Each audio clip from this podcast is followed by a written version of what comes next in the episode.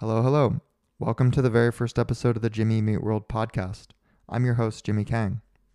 I created this podcast because I wanted an excuse to have long format conversations with interesting people about everything from tech to music to film to personal finance to whatever else comes up. I've been telling myself for years that I'd start a podcast, so I'm stoked to finally be doing it. I think being able to express yourself and your ideas and what matters to you is so important, and I'm excited to have this podcast as an outlet to do that. And hopefully, this podcast inspires you to find ways to express yourself creatively as well. Okay, enough rambling for now. On today's episode of the podcast, I'm going to have a conversation with my friend Jana Stýblová. is a super talented product designer and musician.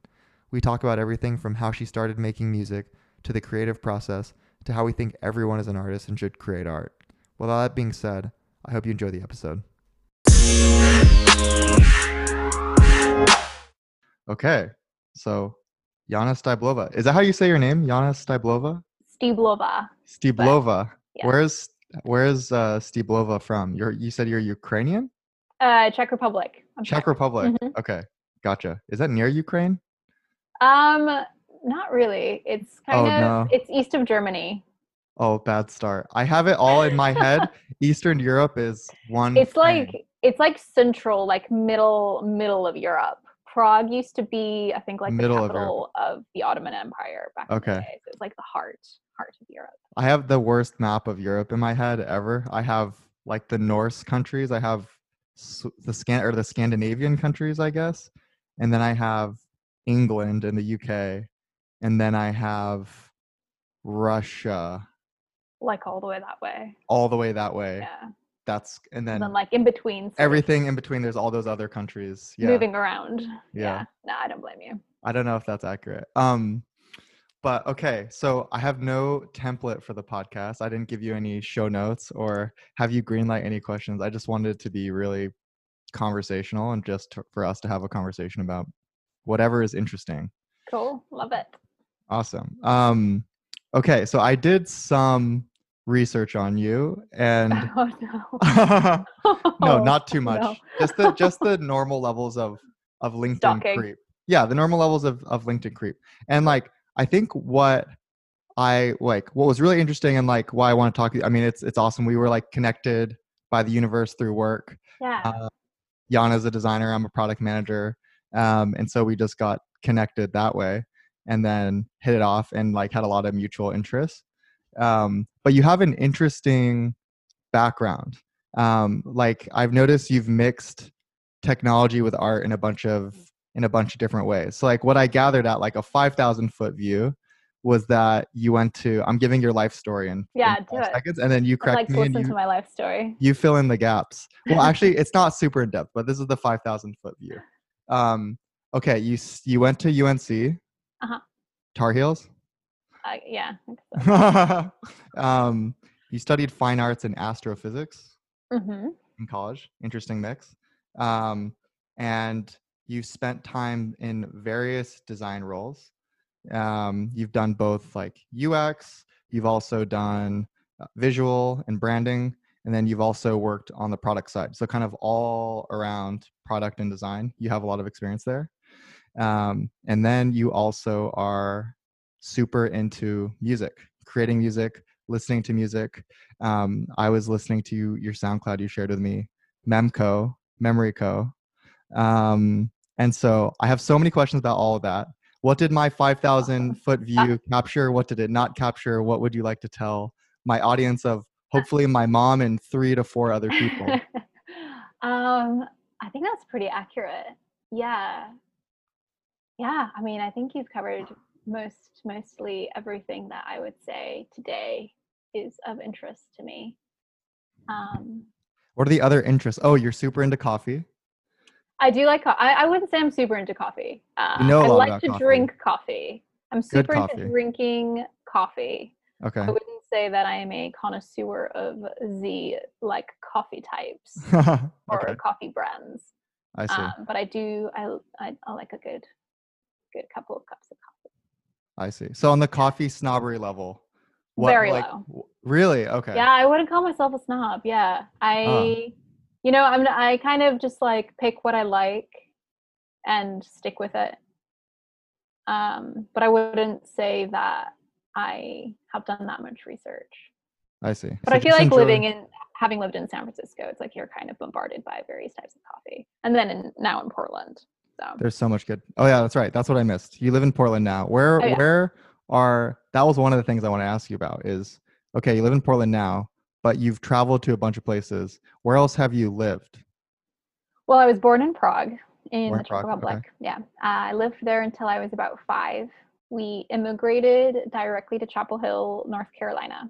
Uh, Oh, okay. So that's your like local school. That's my local school. Yeah. Okay. So I grew up in Chapel Hill and in about 2010, 2011, like right after graduating, I moved up to New York.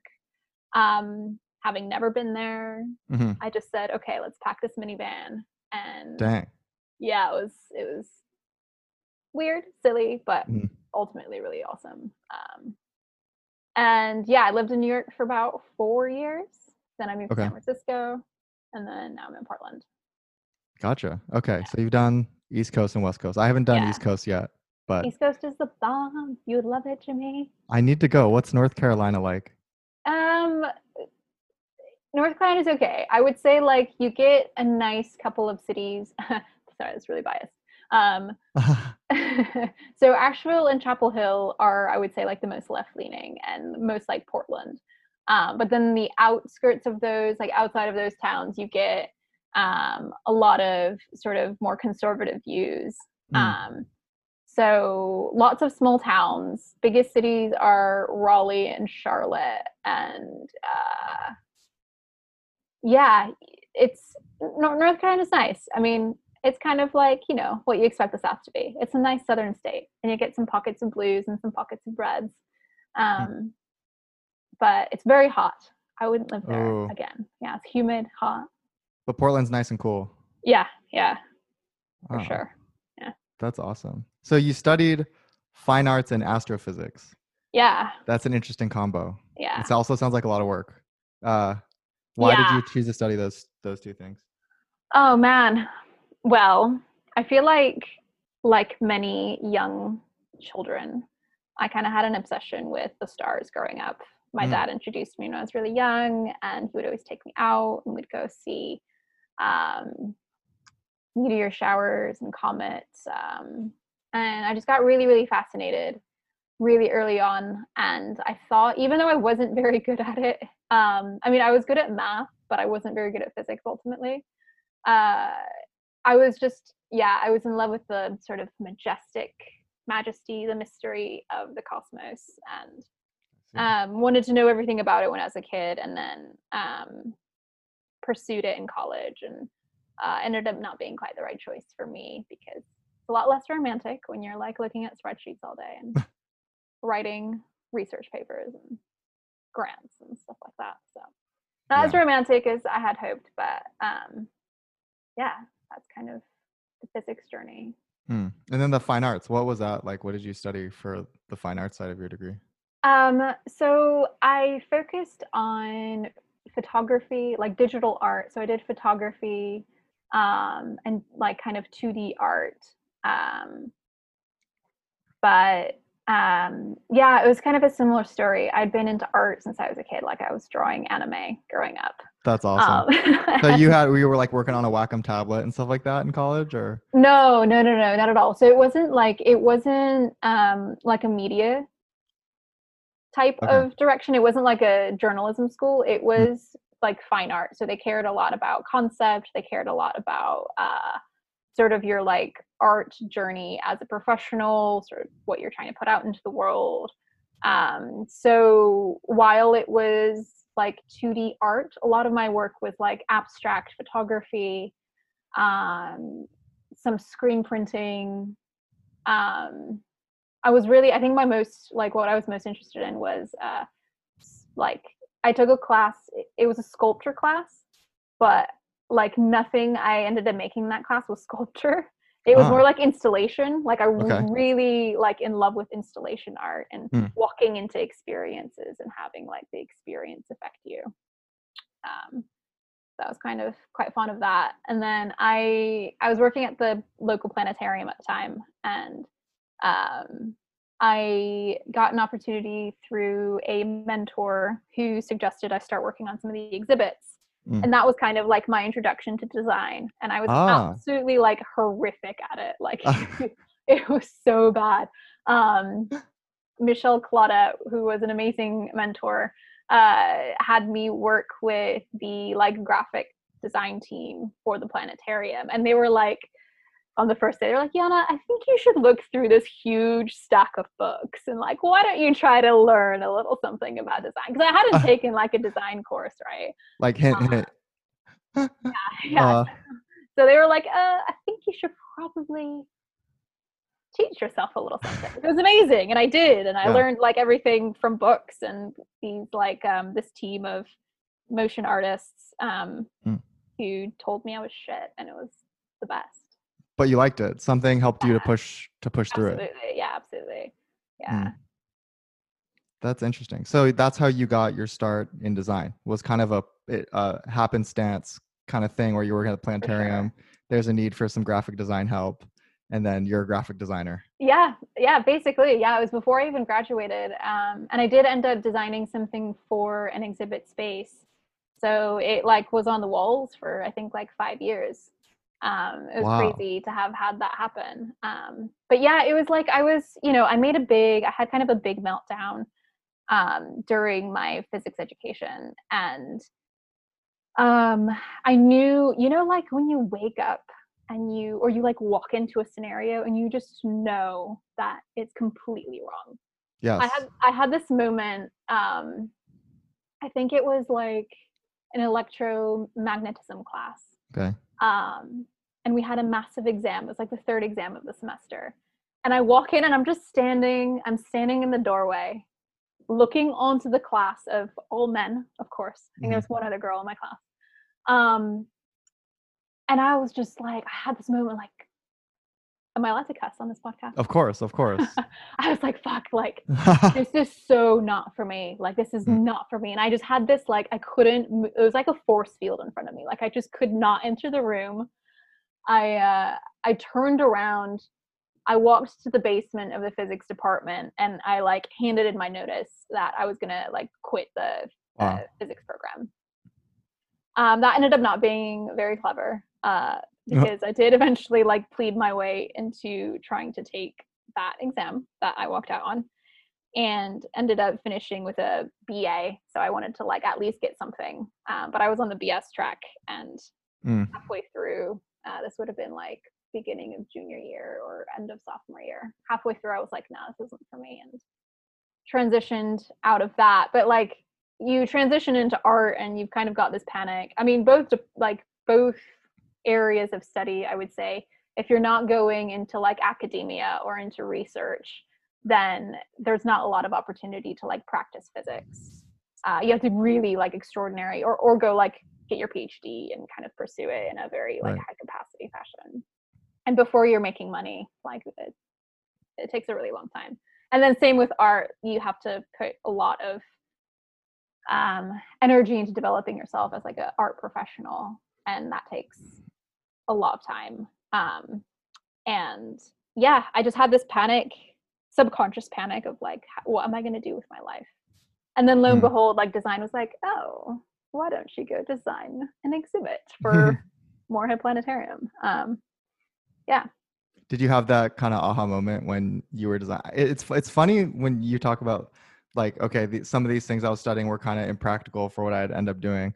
I feel like it's it, I don't know. Looking back at it, like when you're go- getting into college, it seems like the most important thing. Okay, I got to get into the right school, study the right thing, and then like you're feeling all this stress, and then like you kind of pull yourself out of it, and you're like, okay, maybe some experiences I had there were like super net positive and set me on this path that I'm on now but it, it is interesting and for me as well to look back like i was studying business and i felt like business was I, I, I didn't learn anything. I went to class two days a week and like kind of just got B's and C's and uh, you know just floated my way through through school. I went to Cal Poly, Nice. and like it was weird because business was like feigning itself as being useful. It's like Mm. people kind of say it's the it's the safe choice, but like you really don't like learn much practical like stuff. Like I wouldn't say that much of what I learned was useful to my day to day. Would you say that kind of the same thing with what you did in college, or do you feel like you have taken things away from there that have been helpful? Yeah, man. I think I've taken away some like very detrimental things, mm. and I think I I've taken away like things that have like fundamentally formed me to my core. So I think physics is one of those things where you become such a problem solver, and especially in like abstract realms, um, and especially with astrophysics, because a lot of it is hypothesis, and you very rarely get to observe things and actually practice physics, um, at least while you're actually in university. Mm. So but but you learn how to apply solutions in an abstract way so thoroughly that i feel like coming out of physics i was so primed to solve problems for the web like mm. just start thinking in ways and, and i coded a little bit as part of like the degree program so you just your brain gets completely like rewired um, so i would say it's like a fundamental part of who i am um, my physics background is being able to sort of think abstractly um, apply solutions to things that might not immediately be obvious uh, or it, it, might not immediately be obvious like why that would be a solution um, hmm. and yeah so i think like that is fundamental to my core i think conceptual thinking i learned in my fine art, arts program um, which is like gratitude to UNC for having uh, teachers, professors who were of the sort of like conceptual art mindset. So not all of them were like the kind of more practical, like um, painting kind of vibe. I had some amazing artists who taught me how to like make conceptual art and think about like the reason behind why you're making it and the reason behind uh, making someone look at it and um, like the purpose of art in and of itself and is it art if it's just a painting you know so like thinking mm. about things like that i think also had a profound impact on me um, so do i technically use any of those i think no like i'm not practicing anything mathematical um, or anything that i mean I, I would say i still try to make art and i still try to like think about life as art, I suppose. That's a whole other spiel I could get into one day. But I, I kind of hold those things within me. And they're very impactful, but I wouldn't say I like actively practice anything that I learned in college. I mean, I do, but it's just like very, like it's so in the fabric. Yeah, it's hard to connect the dots. Yeah. To, oh, this lecture, this, yeah. Yeah, exactly. Yeah. Yeah. Yeah. I've seen, I've heard that with physics. I, I think it's so good to also study something that's just kind of innately interesting to you or something that's mm. just not you're naturally curious about. It seems like physics, I've heard a lot. I mean, it provides that framework for like breaking things down like first principles and understanding a problem and i mean you really get to the essence of why things are the way that they are right? Or why things are structured the way why they move through the world the way that they do. Um, it's kind of just infinitely interesting and guides everything around us right? And absolutely. it's so it's yeah. it's really interesting. I hope my kids kind of naturally gravitate towards physics and like have that be a way that they can like a framework for thinking for the rest of their lives because i think also just like learning something like physics or math or just any skill that's technical and it like doesn't just give itself to you immediately and you're like oh i get physics. It's like you really have to work and to, to understand it. Like you need to understand math you need to understand uh, so many different things to really grasp physics.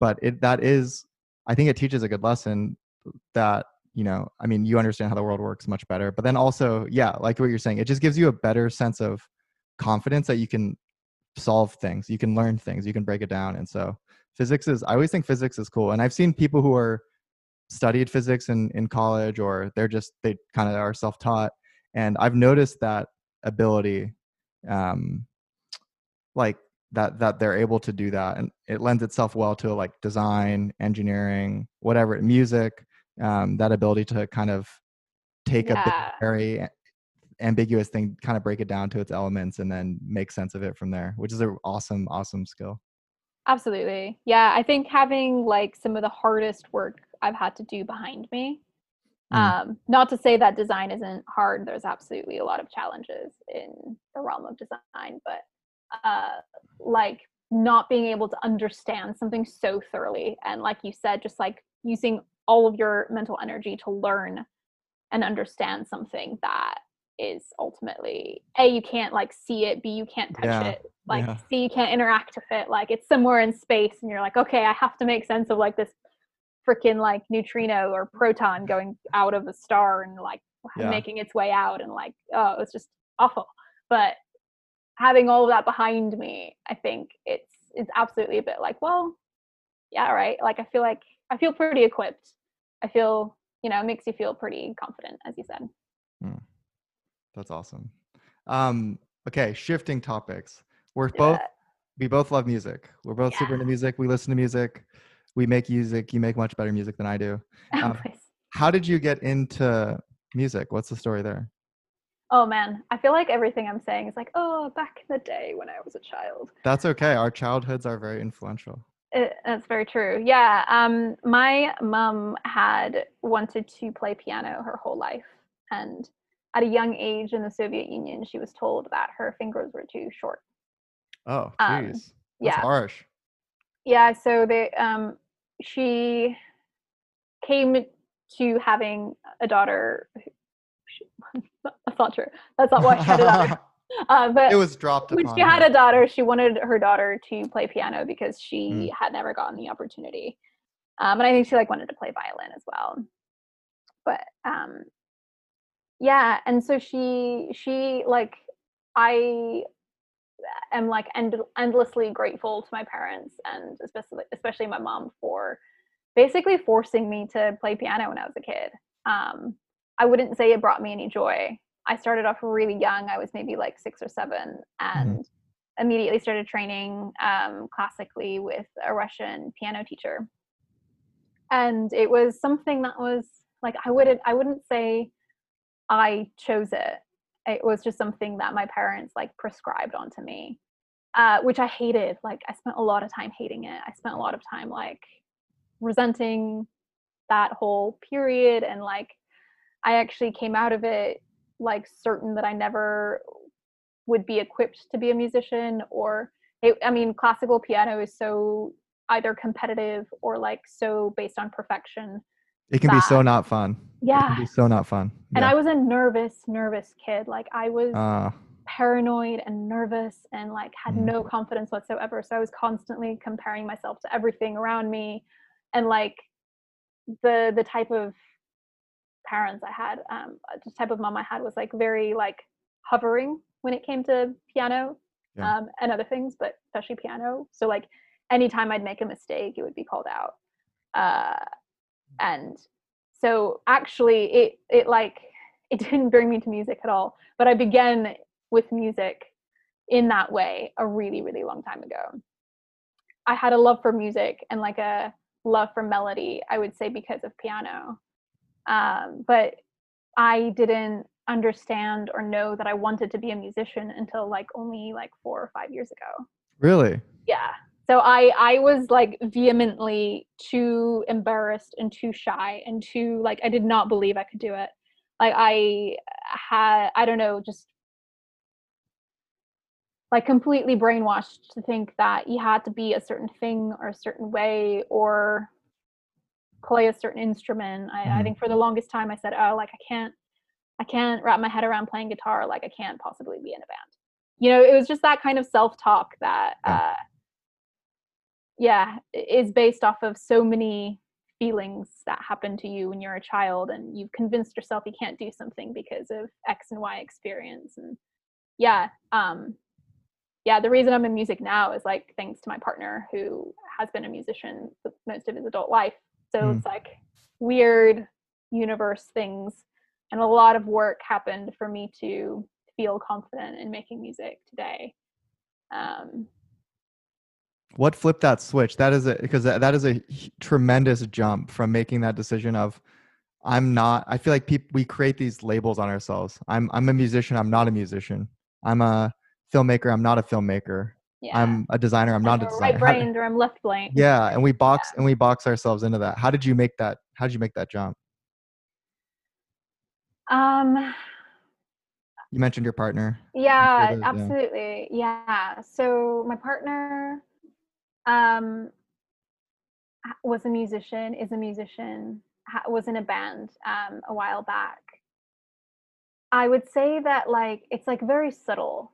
So a couple of things happened. Like I burned out on the design industry in New York.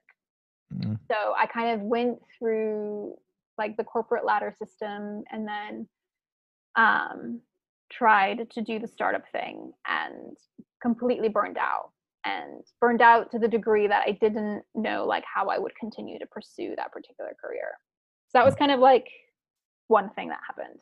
Mhm. So I knew that I needed to like come to some kind of new thing in order to make money, right? Not that music makes any money. So, uh, but uh, so I knew that I needed to pursue something different. Um, I've always had like a deep love for music. Like, it's just been that thing that defines all of my memories you know defines my mood like Yeah. i am i'm the type of person who like if i'm sad i listen to sad things and i watch sad movies like i i use music to like exaggerate my feelings um and to like feel them thoroughly Mm. and so music has been a component in my life like so thoroughly the whole time absolutely um, and so many bands I can point to now have been influences to me. But I would say like bands. I'm Oh sorry to cut you off. no, not at all. Um, probably you haven't heard of these bands, but That's okay. uh, there's a band called Porcupine Tree. Porcupine Tree. Um, Okay, they I'm were down. I'm uh, gonna listen to them. yeah, they're they were back in the day. I think they stopped in like 2006, maybe a bit later, but they were uh, like a prog rock band. I was a Mm. metalhead in high school, Mm. so I got a lot of influence from Porcupine Tree. I'd say like Dream Theater. Um, I think like more recently, Nick Cave, um, and the yeah, kind of like intimate rock genre. Um, yeah, I listen to a lot of punk, Mm. NOFX and Misfits. Um, but yeah, like now I can look at look at all those things and say, oh right, these are totally Anna Calvi uh, is like a more recent one. Um, these are totally things that ha- influence my taste and influence the type of music I make. Um, but yeah, so but back to your other question about the leap of the switch, I it, it like wasn't a switch, I guess. Mm. It was like a really long, drawn out realization that happened over the course of like my whole life. Um, and you kind of arrive at it. I think, I mean, it was definitely prompted by my partner. Uh, we had met online and we were sharing a like a collaborative play- playlist. Um, and I think we were jokingly like, oh, like we should be in a band like across the pond. He, he was in London at the time. Okay. We should uh, we should be in a band like a electronic band, kind of like the Gorillaz, like at a distance, like in Yeah. the existing in the ether. Uh-huh. Um, and yeah, I guess that's kind of like what sparked it, and that was sort of the first door to me being like, wait, is this something I could do? Like, is that is that a thing people do?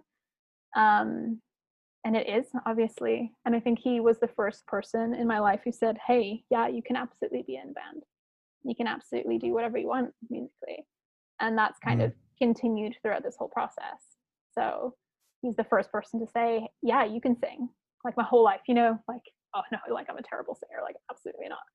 Um, and I am, but he heard it in a way that um, I don't know. I guess saw the potential. Mm. Shout out to your partner. What's that? Shout out to your partner. Now the Yeah. world has another has another artist. That's awesome. Yeah. Like I think that's my primary goal with this podcast is to inspire more people to make art across whatever medium. I love film, I love music. Um, but I think yeah, that'd be cool. Maybe I'll have to talk to your partner at some You should, absolutely. Sounds like he sounds like a super Yeah. inspiring Yeah, he's person, and- awesome. Um that's so cool that he was able to to convince you to make make the jump because that is a very big a big jump. Um, Yeah, he he um when we moved to San Francisco, I got to kind of like watch him make music. Um and he had been in a, a kind of more traditional uh, London-based band. Mm. Uh, they were called the um, well, I won't talk too much about that. I don't know what he wants out in the world, but um, I'll let him tell you that story. But uh, yeah, he was in a more traditional band um, as a the lead singer and guitarist. And he, when we moved to San Francisco, he was making uh, digital music, um, Mm. and it was just kind of mind blowing. Like he introduced me to Ableton and this whole like concept of like being able to make music fully on your own and not having to rely on like walking into a studio and Yeah. um you know getting like a drummer and making band like uh, making music the organic way so that was kind of like mind blowing in and of itself let alone like his confidence in me um making music so it was just like you know ah, like an ah moment yeah, that you could make music just using the, Yeah. using a DAW, just completely Yeah. digital, all on your all on your computer. yeah Hmm. How did you make your first couple songs? Was he kind of helping you along? Were you watching online tutorials? Um, ironically, no and no. Um, Oh.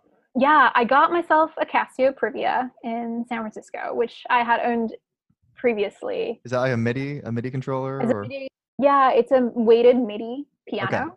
a Oh, digital nice. Piano. Yeah, it's, Nice. it's quite nice. Um, but it's nice because it has the weighted keys.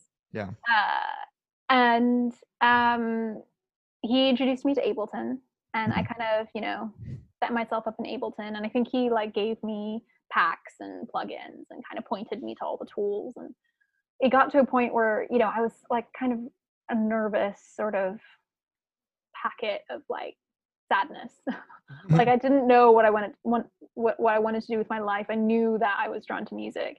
And he was just like straight up like, you're not gonna like know anything until you just make a song. So just like go make a freaking song. Mm. Um and you know, like he was right. I had never made made a song before.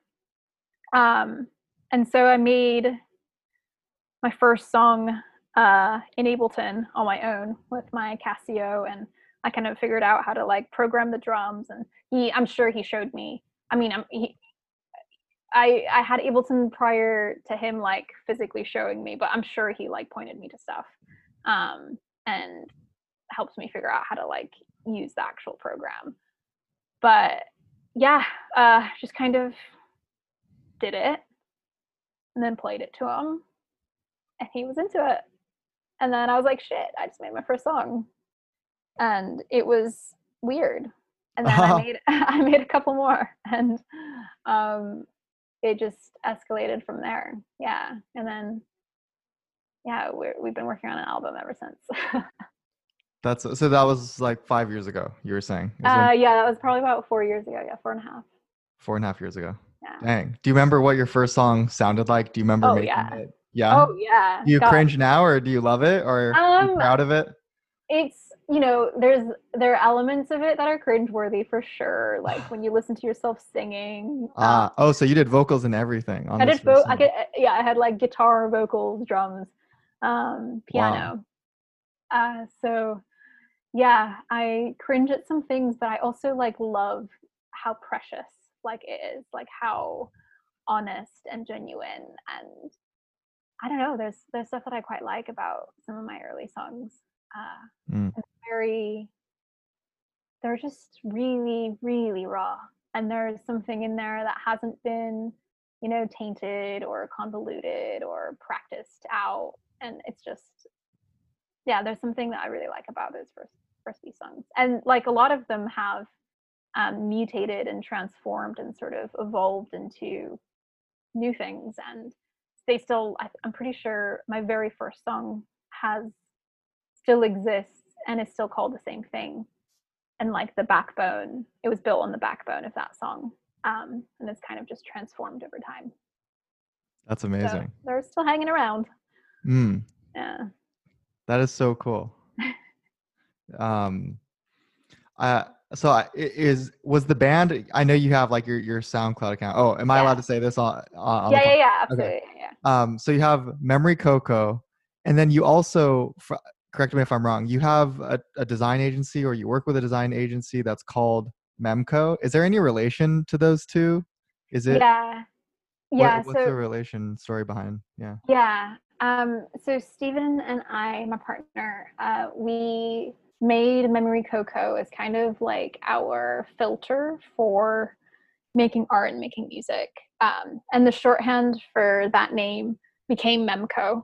so Memco is now kind of what we use as shorthand for this sort of like collaboration. And the collaboration can be uh, in various types of categories like art or music and Memory Cocoa on SoundCloud. We should probably rename, but um, that was kind of like one project we did together. Um, and Memco Works is now a media agency we co-own um, and is kind of like that branch of the project.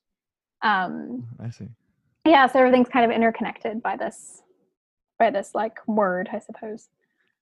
I love the name. It's hard to come up with a name for things, but that's is really is is is it because memories are an important thing? You couldn't find a name, or is it like I don't know? Is it is the name mean, super meaningful to you? Yeah. Uh, so, um, okay, this is gonna sound really cheesy, but when we first met, or when we were first meeting, we had met online, and some of the ways that we were talking about our meeting and interacting with each other were like uh, like having a memory into the future. Like it all felt so familiar, kind of like deja vu, I suppose, but like Hmm. future deja vu, like both a memory, uh, like a past experience, but it hasn't happened yet. You're kind of like looking into the future as, as though you're looking back into the past.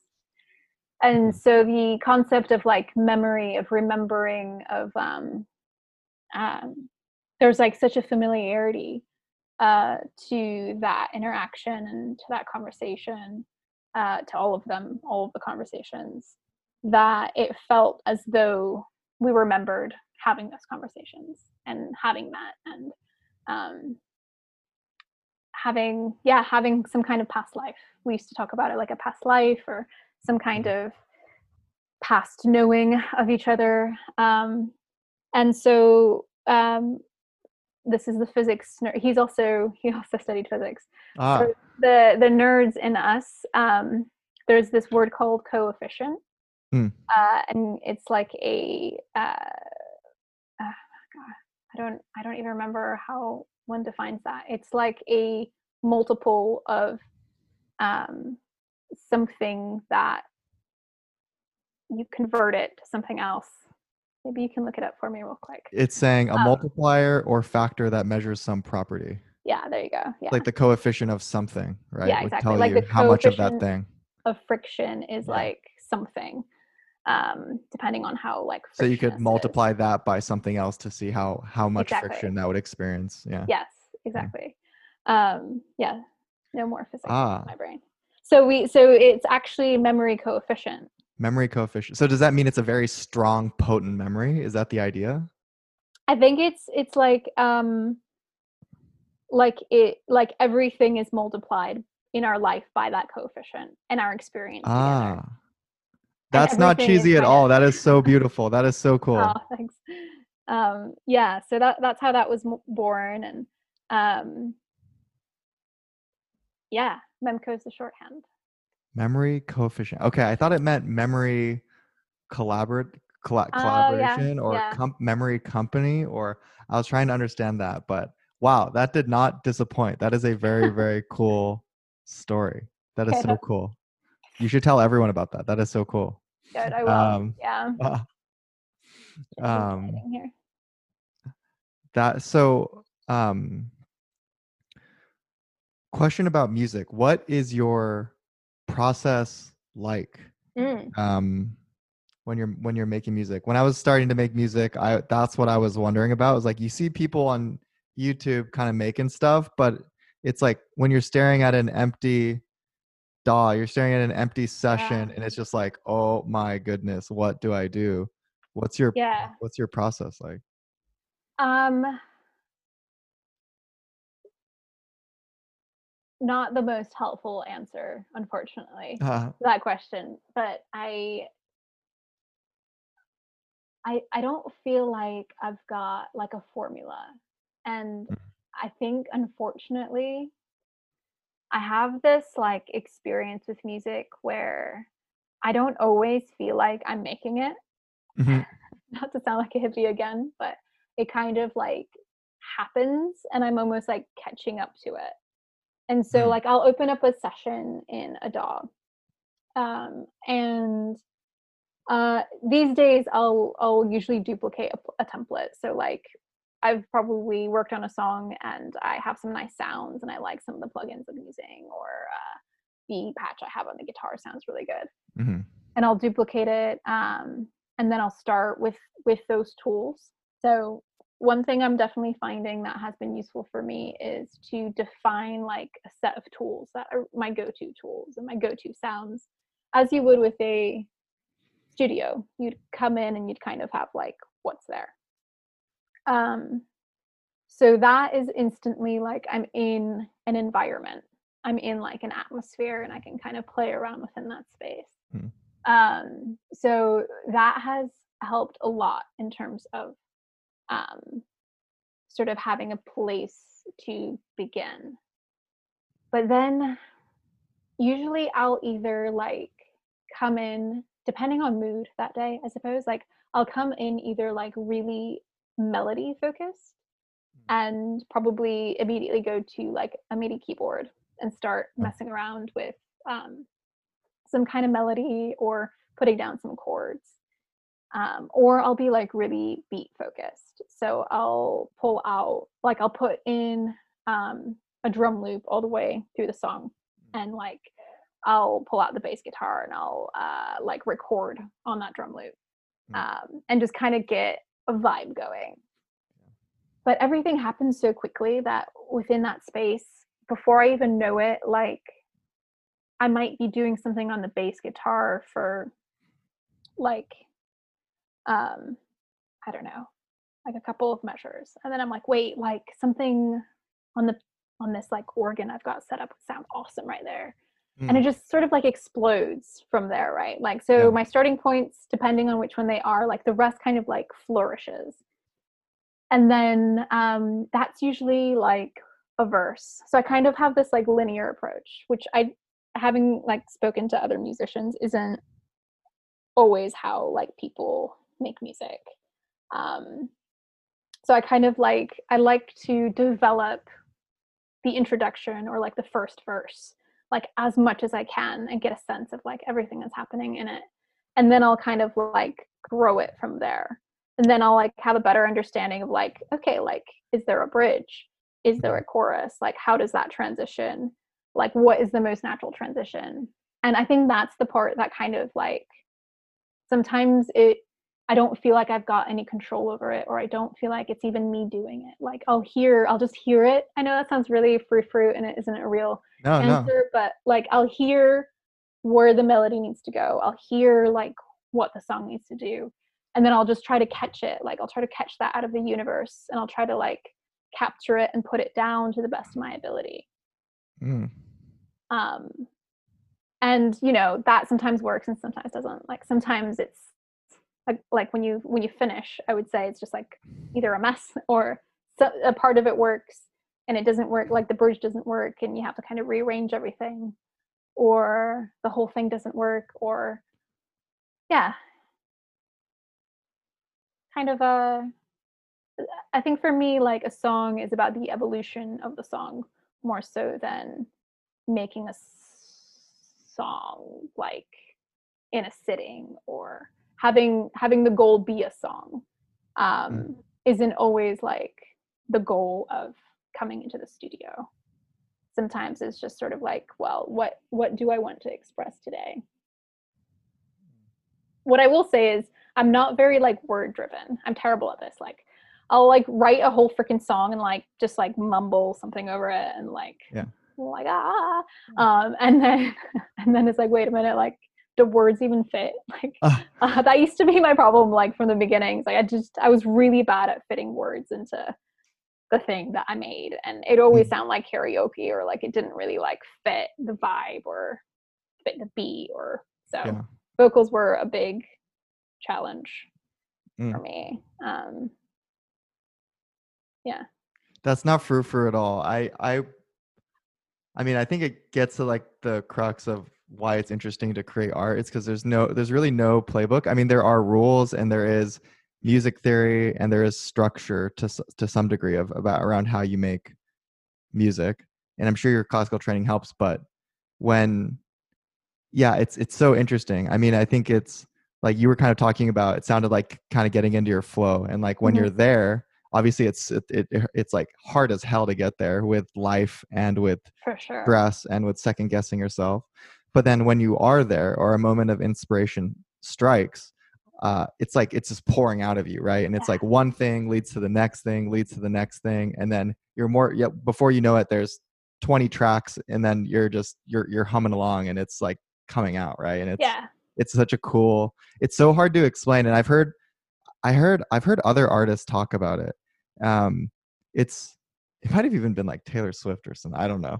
But i've heard other artists say like once you've made a song it's and you listen to it it's weird that it didn't exist at one point it, it like felt yeah. like it was it was there it just you had to put it down or like maybe it's coming yeah. to you in the moment but it's like you're frantically like you have an idea, you go run over, you do it. Maybe you're in it, and that kind of gives you inspiration for the next thing. But it's just interesting how your mind and creativity works because really you are creating something out of thin air. Like you're creating something novel, like given all of your inspiration, you know, given Porcupine Tree, given Nick Cave, given all the things that inspire you, given your classical training in, in piano.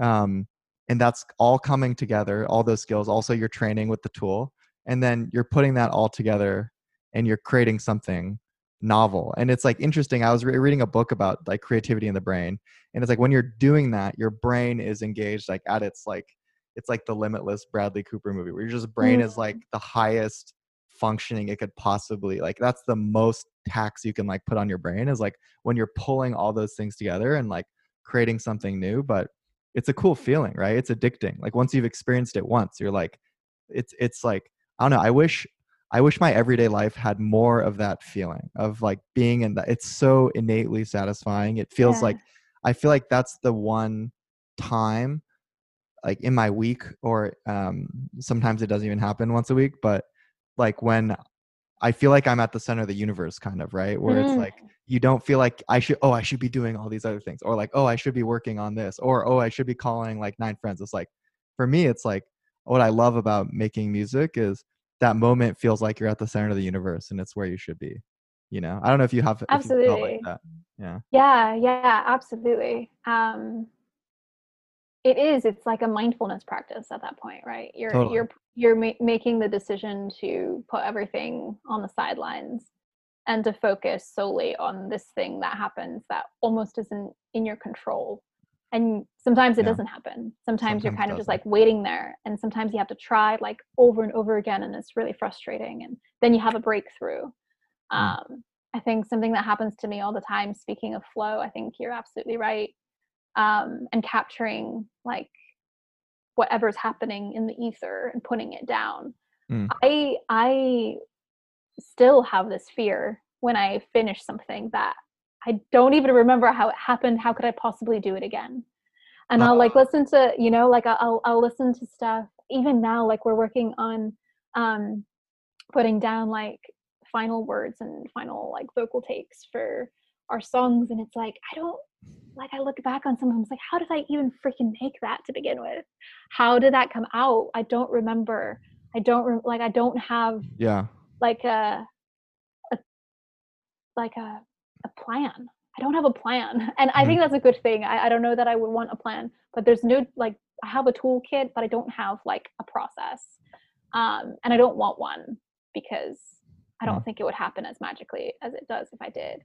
Um, maybe there's like a practice or like, you know, like uh, coming in a certain way or um, being mindful and like wanting the energy to enter you.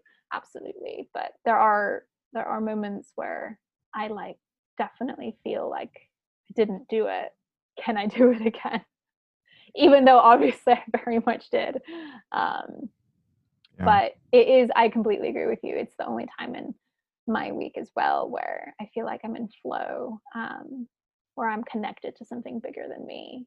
And I think that's really important for artists to pursue. So I'm glad that you experienced that as well. It is. That's what made me addicted to it because I think it's like, okay, am I gonna get famous from this thing? I, I'm low low probability, right? Like, sure, of course, every artist wants wants that, right? They want people to listen to their work. They want to claim. Um, but even just, I don't know, creating it and having that feeling makes is the, the payoff is so high because you have those times. Like, I don't know what, what how you set time apart. I, was definitely curious to ask about that. Hmm. Like for me, I had I had to just block off. Like I set a goal for myself. I was like, I'm gonna create one song every two weeks until I make 10 songs.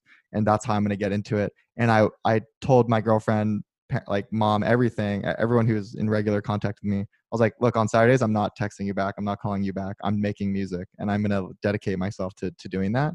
And that was, that was, I think, maybe extreme, maybe not everyone can do it, but it was so helpful for me because then it like forced me to no i dedicate like i'm going to create time for myself i'll do whatever i have to do around that time to make that time for myself but then I have time where I don't feel bad about doing other things and I can get so into it. And those 16 hours are weird. Like, uh, you know, sometimes I go back and forth with, oh, should I be learning how to do something right now or should I be creating? And then I Mhm. also, so I have that a little bit of that tug of war in my head. But then I also have that feeling of like, I want it to be fun for myself, but I also put so much pressure on myself where I'm like, oh, if I don't create something in this time, this is my time in the week, and then I may not create something. And I don't know. I think it's important to have art be fun and something that you want to do and enjoy. But I don't know. My personality is like when I do something, I want to be good at it. I want to make something Mm. good. And so uh, I'm guessing I'm, I'm guessing you're the same, right? It's like it's fun, but you also want to be good. And I don't know. It's it's just interesting. I feel like it's one of those things in in life where um, it's funny. I'm watching this show called Counterpart, and it's about like basically I think during the Cold War, scientists figured out how to split like do did some weird experiment, and then reality is duplicated. So there's another version of us in a parallel universe, and you can kind of cross over, and things are largely the same, but there's slight differences. Like the main character is a low level like CIA agent, but then his his doppelganger is the at the highest level and they're they're different personalities like one is very much i'm in control of my destiny i can get whatever i want the other one is very kind of timid and like when someone tells him no he's like okay yeah uh, you know that's fine and it's it's it's interesting because i can see that like that kind of like stroke of fate i think i'm like more kind of aware of it in i mean definitely in the people i talk to in the conversations i think people are super influential um but also it's just like sometimes the moments feel high stakes. It's like if i have that moment of inspiration like i do think it's totally possible that like you have a moment of inspiration and it passes and that moment is gone and that moment could have been something you know and i think artists maybe think about that and are like superstitious about that but i feel like Mm. that's that's real you know but all i kind of all you can do is like in my 16 hour days i'll like only maybe one or two hours are really really really productive and then the others i'm like trying to work through something find something i'm experimenting with it but it feels like those in between those other 14 hours are super important in finding that like lightning bolt and, so, and there's a lot of times where i don't get the lightning bolt and it's just like it doesn't happen for a week two weeks whatever but if you put yourself there you're like you're dangerous you're in the game and i think that's kind of the like the struggle is almost the more beautiful part than like and then like that moment of course is so satisfying and worth it but i think that's what i admire most about artists is that they're willing to sit through that 14 hours to be able to find that one hour that other people aren't willing to find it, that's I, that, that to me is the Mm. most beautiful part about about of course the output is beautiful as well but yeah Yeah, absolutely. I think there's an interesting element there as well, which um, my partner and I talk about a lot, um, whereby we like, especially being that we're tech people um, who have are lucky enough to have like a good a good career, good job possibility, opportunities. Um, we're not, you, you know, gone are the days where you have to be a struggling artist. Gone i mean don't don't get me wrong that absolutely exists. And people commit their life in that way and i think it's absolutely like unbelievably unbelievably majestic.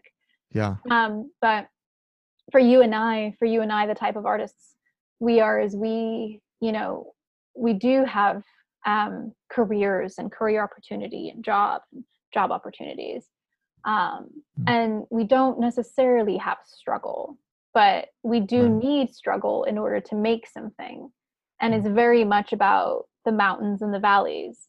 But if you don't have the valley, then you're not going to have the mountain.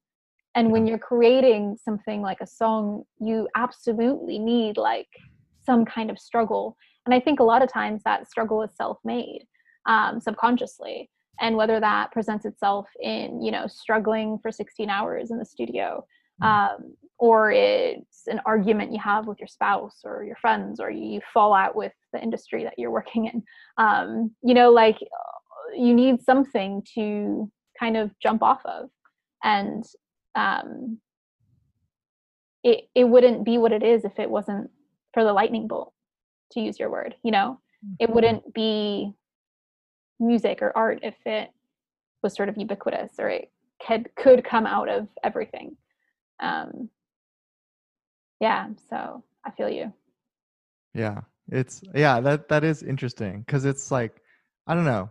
We're like we have comfortable lives, you know. It's Yeah, not like we're absolutely. struggling and No, uh, we have good jobs and safe and um but yeah, there is yeah, different kinds of struggle like you were talking about. Relationship struggle, career struggle, whatever it is and yeah, the valleys are I didn't think about that. They're yeah, they feel horrible, but oftentimes are super inspiring or push you more towards the art. Like you need like it's interesting you talked about you were just burnt out on design Mhm. and then it seems like music to some like I, correct me if I'm wrong, but it like it made like did it give you more energy or like what did it do for you do you think that like maybe design wasn't doing? yeah. Mm. I, I think it gave me like a new identity. Like it made me a new person. Like I became someone completely different. Mm.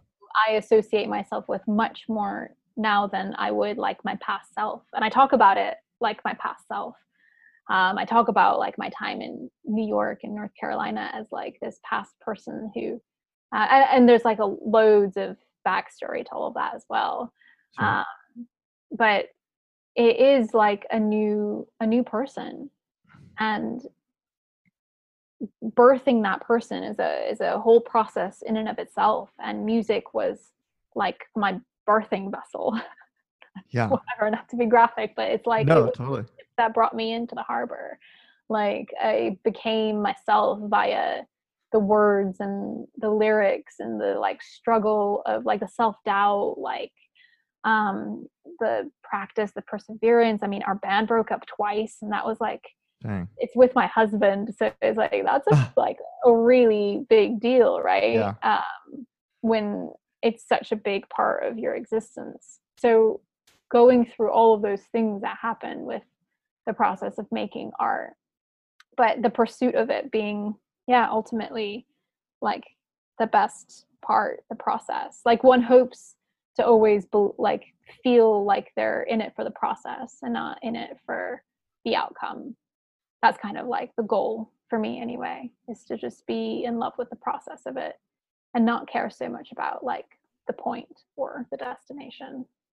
Mm. I feel like I got off topic there. No, not at all. There is no topic. That's the fun of it. No, that's fair enough. You get to, you get to stream of consciousness. Um, and no, I feel the I feel the exact same way. I think for me, when I started making music, I started making music last November 2019, and I was listening to this podcast on Spotify called Di- Dissect, and this guy is like a classically trained musician. He analyzes um, he analyzes different albums each season, and then he talks about not only like he talks really deep into the music theory, like way beyond the lyrics, Mm, um, and he'll talk about why parts in the song are are um, beautiful, why what they mean, Mm. why the artist did it, and then also the the story of the artist and how they how they made it, like what was going on in their life, things like that. And it- it's pretty focused on on hip hop, but um, yeah, it's like hearing uh, like some of the seasons. One of the seasons is about Kanye. One of the seasons is about Tyler the Creator. One of the seasons is about Frank Ocean, and I think hearing uh like Tyler the Creator's story in particular, like just it it like re- resonated with me for some reason because it was like this person, this artist should never have made music. It didn't make sense Mm. that this that this kid was making this skateboarding ki- like black kid that's like that just combo is never like doesn't really exist that much, you know? And it's like and he's loud and he has a weird like really raspy kind of jacked up voice um, that he was able to make just the most and he's super profane but he was able to make just the most beautiful album and the most beautiful like sounds and it was just it, he and he was this this like kind of beautiful mix of like really really beautiful chords and really beautiful uh, melodies mixed with like really hard hitting uh, vocals and um and yeah that and that for some reason that just inspired me and i was like oh if he can do it i can do it and it's like i feel like his toolkit he was starting with is like i can i kind of have some of some of that stuff and i can do it and then like when i made that decision to actually change because it's like so different to like want to do it and then to do it it was like yeah it it gave me so much confidence when i was able to kind of start doing it because it was like okay, I'm not a person who just tells myself I'm going to do these things anymore. I can actually kind of work up the energy to to figure it out and do it. And then it's just I, I feel like I just started seeing myself differently. It was like I'm not a mm. consumer anymore. I can create stuff, and I don't. It doesn't just have to be music. It could be other things. And like I don't want to jump around and do a bunch of things. I want to get good at it. Um, but I thought it was so, it was so huge for my confidence. It sounds like it it was for that's you awesome. too. Yeah. Oh, that's so cool. Yeah. Um, podcasts are awesome. Um, yeah. I think like the way you just described it, uh, seeing that you can do it, having the opportunity to hear someone else's story, having that open a window for you and be like, wait, like I I could do this. Like that feeling is the best feeling. Like, wait a minute, like I could do this, I could do this. Best like that's feeling. the best feeling. That's the best feeling.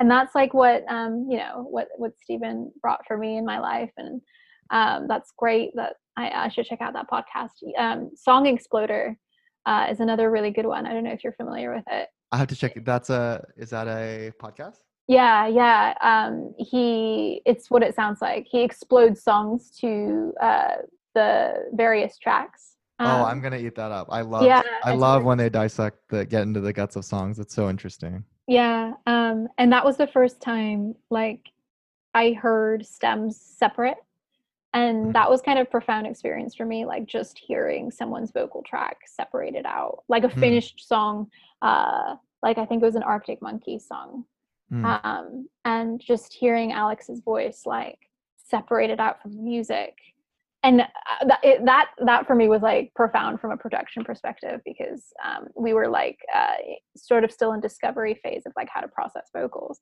Mm. And it's like hearing all of that processing on his voice. It was like, it was amazing because it allows you to realize, oh, I can do that. Like that's normal. Um, and not having like a, um, Stephen's kind of like the expert in that field. Mm. Um. But me personally, not having like a, a huge bounty of knowledge on uh, engineering and um, processing, it was, it was, yeah, little, little things like that when you realize you're not, you're not crazy or you're you're capable of doing something yeah. like those like little magical nuggets um song exploder right so magical i will listen to song exploder yeah. um is are you are you uh good on time i know we've been chatting yeah. okay i just yeah, want to actually sensitive to uh, thank yeah you. if you have to run anywhere uh, uh but definitely flew by. i know but definitely cut me cut me off if if you ever if you have to run or um uh but you're okay on time. For, yeah, I'm good. Yeah. Okay. I'll just be um, working tonight. oh no. no, it's um, good. It's good. I, I like to get out of the way. Um, but yeah, that. So did they strip his vocals down and kind of remove some of the processing? Yeah. And, okay, mm. so you could hear his actual. Yeah, yeah. So you could hear um, just his vocal stem with all of the processing on it. Wow. Um, I don't like now. I don't remember if it was technically Arctic Monkeys. I may have listened to that like on YouTube, but he does that for a bunch of different songs and okay. like famous songs. Um, uh, like I think he's done like the Yeah Yeah Yeahs. Um, he's done uh like all the famous people that I can't remember the names of, but it's really cool. It's awesome just hearing things come together. And of course, like he gets um he gets the musicians to do like a little interview and they talk about the song and they talk about the inspiration and the recording process and just being able to like getting a glimpse into another musician's life and into another musician's process like it's always been such a hidden element um Totally. historically like music's been behind like the rock star persona has been behind this sort of like veneer um that you can't really see through for so so long that i feel like this last maybe yeah four or five years people have started to really uh, shine a light on some of the things that make music a lot more approachable and i think that's magical because i think everyone should feel like like you know uh, we've we've experienced feeling like you can't do something and like the feeling of can't is like the most atrocious feeling like It you is. should no one should ever feel that way it's the, like the biggest lie because everyone can um and so just being able to yeah being ha- having and like you you sharing our artist stories on a podcast like having yeah the veil lifted i think is the best. It's just the best thing being able to see into other people's lives and processes and nick cave right now is doing something called the red hand files where and he actually just went on tour like just answering audience members questions not even playing music which i think is fucking fabulous. Um, and just you know uh, yeah being being being real being honest is i think has been a missing component of the music industry for a long time and i think that that veil is starting to lift for sure Mm. Yeah, I am a strong believer that everyone is an artist. Like you can add, like sounds cheesy, but I I totally believe it. Yeah You know, we were just That's somehow convinced that we weren't. We learned, we were taught that you're not a musician or you are a musician, but everyone is. Everyone can, you we're know, born like like children are artists right like born artists. born Yeah. artists absolutely like all we do is imagine when we're kids We're imagination machine. slowly yeah slowly get sucked into the system Slowly get become cogs in the machine. yeah exactly um no it's I, and the inspiration and hearing other people's is so is so important because yeah the day one stuff and getting over for me the yeah for hearing your voice is like and, and even even now doing podcasts and when i'm playing it back i'm just cr- i'm cringing i'm dying inside. i'm like oh my goodness i say the word like every five seconds. Um i sound like this and that this and that. Um but like when you're making music that's amplified to 10 10,000 times right? Because you're like does this person sound like that when they put their voice in? Or does is, is there melodies? Like it's the ultimate just jumping off and being that's the bravest thing you can do is Mm, to actually play that thing for yourself and Yeah. to live with it that is that is courage like Oh, to the to the highest degree right Yeah. it's not even releasing i feel like once you're done with it and you release it i'm almost just like whatever like Mm. I've, I- I've already said all the mean shit uh, you guys are gonna say about my stuff like the exactly meanest shit to myself like yeah, I you I mean? it. For me, like I that's what I think people don't talk about enough is like, no, no, no.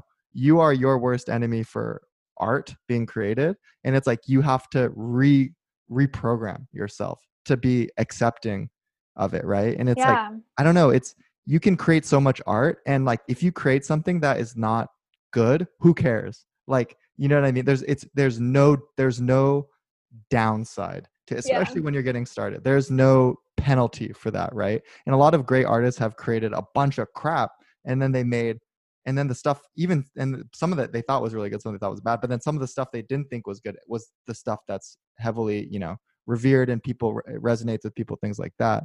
But that is that I, I would love to shine more of a light on that because I think people don't. That's where I think art gets lost, not in people saying it's bad after the fact, but in people self censoring. You know what Yeah. I mean? Yeah. Absolutely. Yeah, you read like memoirs, and the memoirs are always like, oh, like I did this and this and this and this. And it's never about the self hate, as you said, like the, the, because I think that that was sort of part of the industry was to never like to be on a pedestal and to kind of own that pedestal. And I think a lot of artists are, you know, they do have a lot of self confidence. Um, Yeah. but I think like those who don't, I agree. Being able to have that backstory, it, it's what connects the like the person who thinks that they can't do it to to the act of making it. Like if you if you know that everyone's embarrassed and shy and lacks self-confidence and like fumbles, then then it's okay. Like you can fumble too and you can hate your voice the whole time and that's fine. Like you don't have to like it. you know? Yeah. Yeah. Um yeah. Creating yeah. art is not easy. No, it's not. It's definitely uh yeah, it's a commitment. Mm. How do you how do you find time to make art? Do you set apart set aside a day? Do you try to get up in the morning? When do you have a routine, or is it just kind of whenever you find time? What, how does it look like? I've definitely tried to be a bit more structured about it. Um, at the moment, it's like Thursdays, Fridays, and the weekend, if I can, if I'm like able to sort of stop work on Wednesday. Mm. Um, but uh, historically, I think like, I mean, my ideal would be just do a little bit every day and like come at it like exercise and not like just make the act of making music part of my like everyday life Mm. um which is the only um maybe difference uh from some of the other stuff we've been talking about. Like i think some of my vision for the future would be to like acknowledge it as just another part of something i do and to have it be with me every day and to be able to practice it and not to um hold it. I think like uh, hearing you describe your Saturdays, for example, I think there's a lot of times where I did the same exact thing where I kind of like put this time on a pedestal and I had to achieve like a certain thing Yeah. uh, during that time. And if I didn't, it like kind of throw my whole week off. Or like the next week, I'd be like stressing because I just want to get to the day that I'm supposed to be doing music. Does that to me totally. Yeah so uh, right now i'm i'm trying to sort of make it more of a normal thing that doesn't need to be on a pedestal like acknowledge that i don't need to be anyone different. I can just be who i am on any given day. I don't have to prepare like a musical persona which is kind of like something i felt i needed to do um in previous times. Um but now yeah it's like i would like to just have it be there all the time in small in small bits in like manageable bite-sized bits and then maybe like finishing i think that's like creating and maybe uh like augmenting but then i think finishing something uh happens all at once. So i think like my finishing um type of like work personality would like want like a whole week where like I push everything aside and I'm only finishing this freaking album this week. Mm. you know what I mean? So just uh I yeah, I suppose what I'm trying to say is just kind of depends on what part of the process I'm in. Mm. I think I wanna- birthing, yeah, birthing a song like can happen Mm. whenever. It used to Mm. happen at like God, I've written some songs at like four in the morning. Like I'd Oh wake wow. up like Wow. but like i couldn't fall back asleep and i'd just be like okay like let me just get into the studio see what i can do um and yeah and um other times it's been midday and yeah i don't know It's i don't have a process My process is no process. I yeah i don't want to like i don't want to be that person Yeah. but it's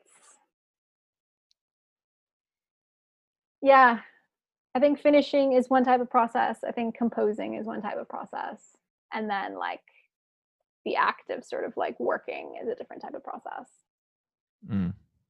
I want to get there. I want to get there where it's a, just a more embedded part of Mm, my life, so it doesn't. The Saturday doesn't feel so high pressure. It doesn't feel so high stakes.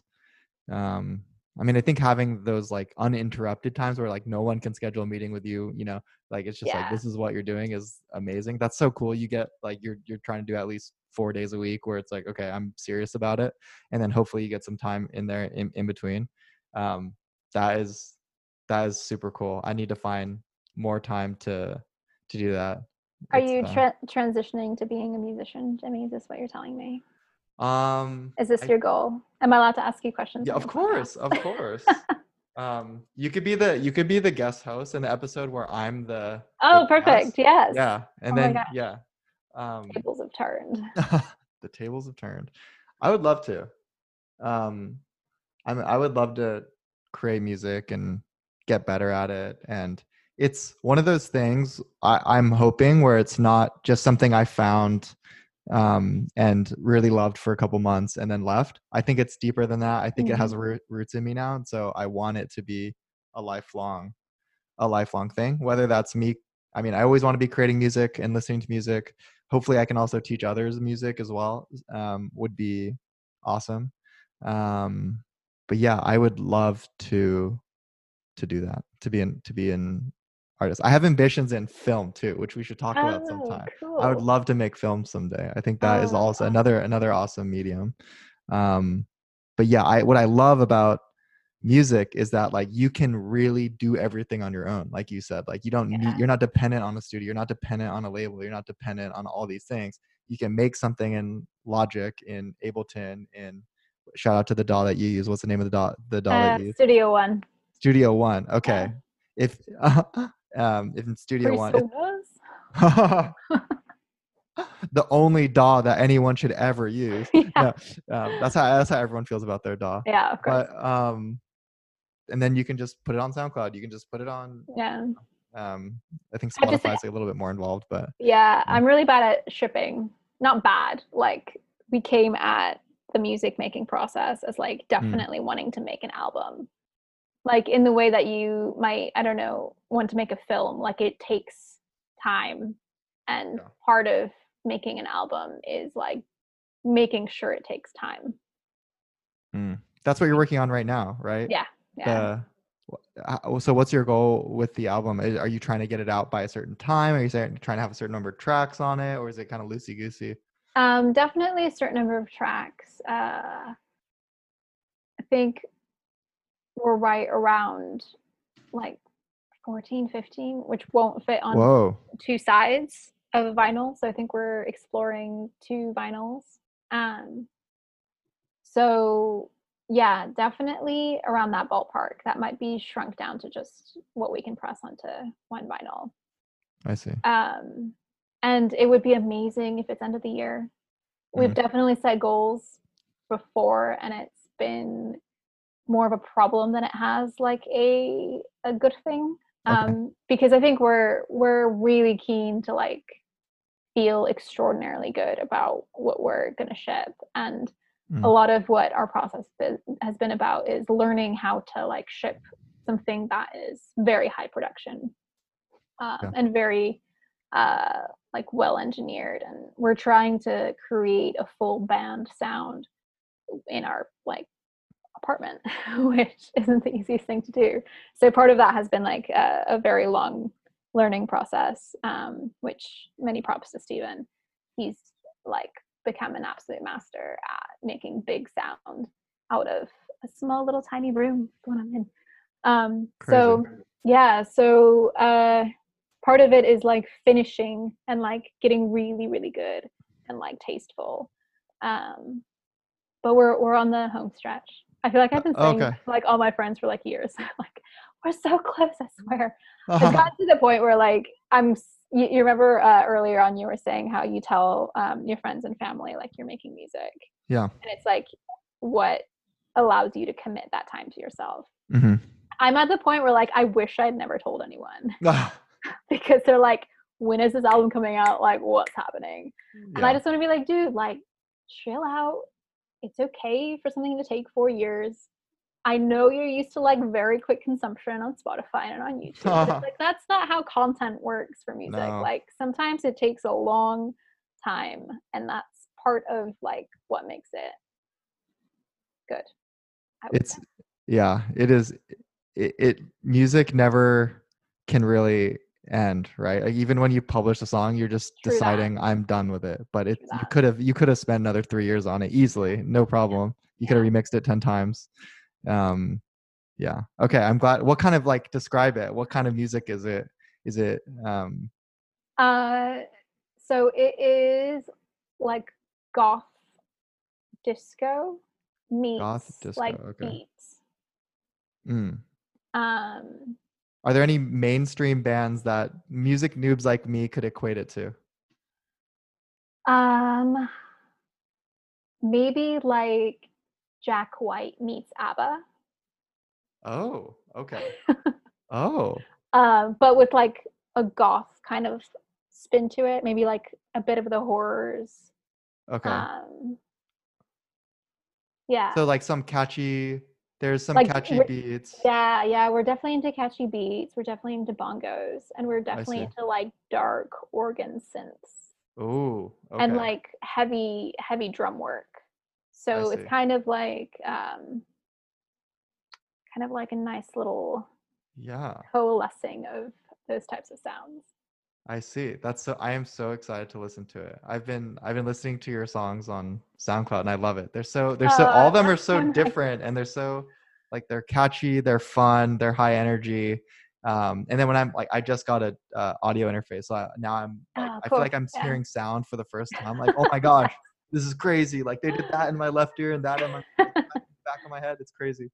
Um, so it's cool Uh, listening to yours where there's like actually really there's like an uh, huge amount of work done in like the Mm. production, and it's just it it stand it stands out more than when you listen to a lot of other stuff. You're like, oh wow, that Oh wow. tell difference. So Well, thank you so much. I'll also pass that on to Stephen because that's definitely his his baby as well. that's cool. I need to learn all that sound design stuff because when I do mine, I don't really do. I haven't. I've, I'm just getting into EQ and reverb and all the effects. So mine just sounds like I listen to mine. I'm like, oh, this is so two dimensional. No, I love um, I love yours for like it's just like it's just pure. I would say like if there's one word that I would describe your music, it'd be pure. Pure and happy. Yeah, I, I don't know. I, I'm I'm really into it. it. Um shit, who's the rapper that it reminds me of? Das Racist. Das racist? I haven't I haven't heard of him or heard. Yeah, you should check him out. Um How do you spell it? uh Mhm. D A S Uh racist. Okay. Yeah. I'll have to listen.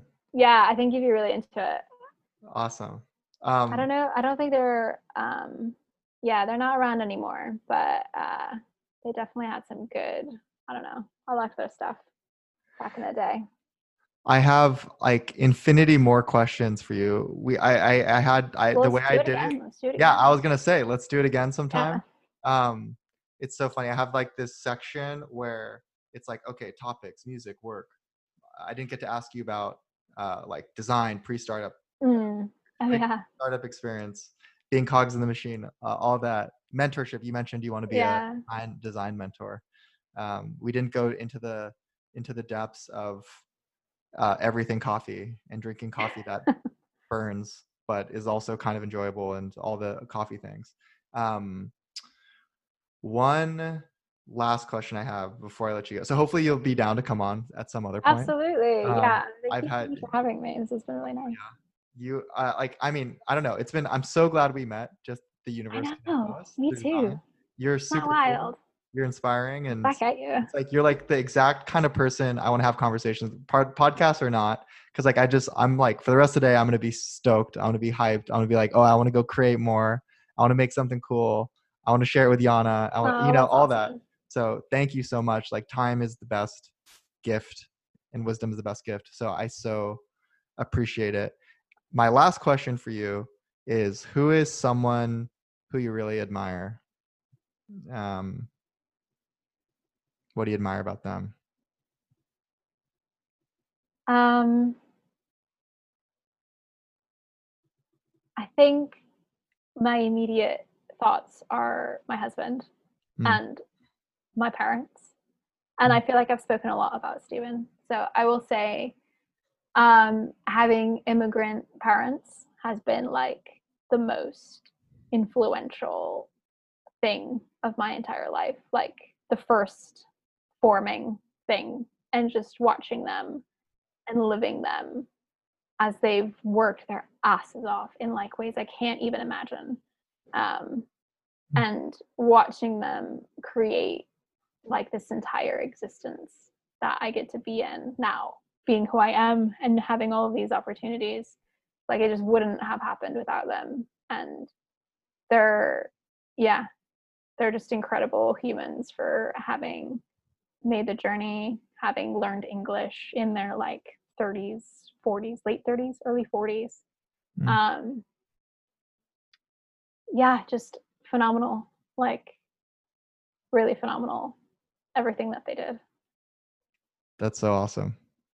and i wouldn't i you know it's, i know that's kind of basic but like i wouldn't No. be here without them i wouldn't be who i am and like for all the hardships and all the times i didn't like understand them and they didn't understand me it's like that formed me as well like Totally. i wouldn't be who i am without all of the bad and all of the good Yeah. No, I don't I don't think that's a generic example at all. It's so many people hate their parents. So many people don't Yeah. have contact with their parents. So like when your parents are um in some ways your heroes and you admire them and they influenced you, it's that's just that's the best thing ever. That's cool. yeah That's the best. they're not answer. not musical whatsoever they're very pragmatic they're very like why don't you have a real job like work full time so there's a lot about sure. everything in my life that they don't understand Mm. but they that gave me you know i learned how to be a punk like because of my parents like I, I knew how to like protest the system like because of, of like my parents trying to like yeah. you know what i mean like you have to have something that you disagree with and that's Totally. the biggest gift sometimes is like having something to disagree with totally. Jana, thank you so much. Um thank you jimmy appreciate it. I think we went an hour and a half, but it felt like 15 minutes. That was yeah so much did, fun. actually. yeah that was awesome thank you so much for having me i really appreciate you